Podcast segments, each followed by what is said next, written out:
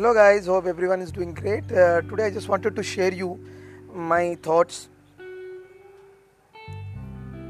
Is uh, and some people think it is a bitter truth but it's true. If you really love your children get a business not a job. Because when you die your children cannot inherit your job but they can definitely inherit your business whether the business is small or a big no matters. In fact if you die on the job your boss will replace you before you are burial if your family live in the company house they will kick them out before they can say anything. So when you close from work don't go and watch television. Go home and think of a business.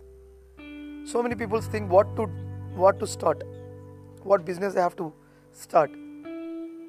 Any business any business you can start but the starting is very important. Start with any business definitely you'll get an idea what i can do what business are there in the market. Thank you very much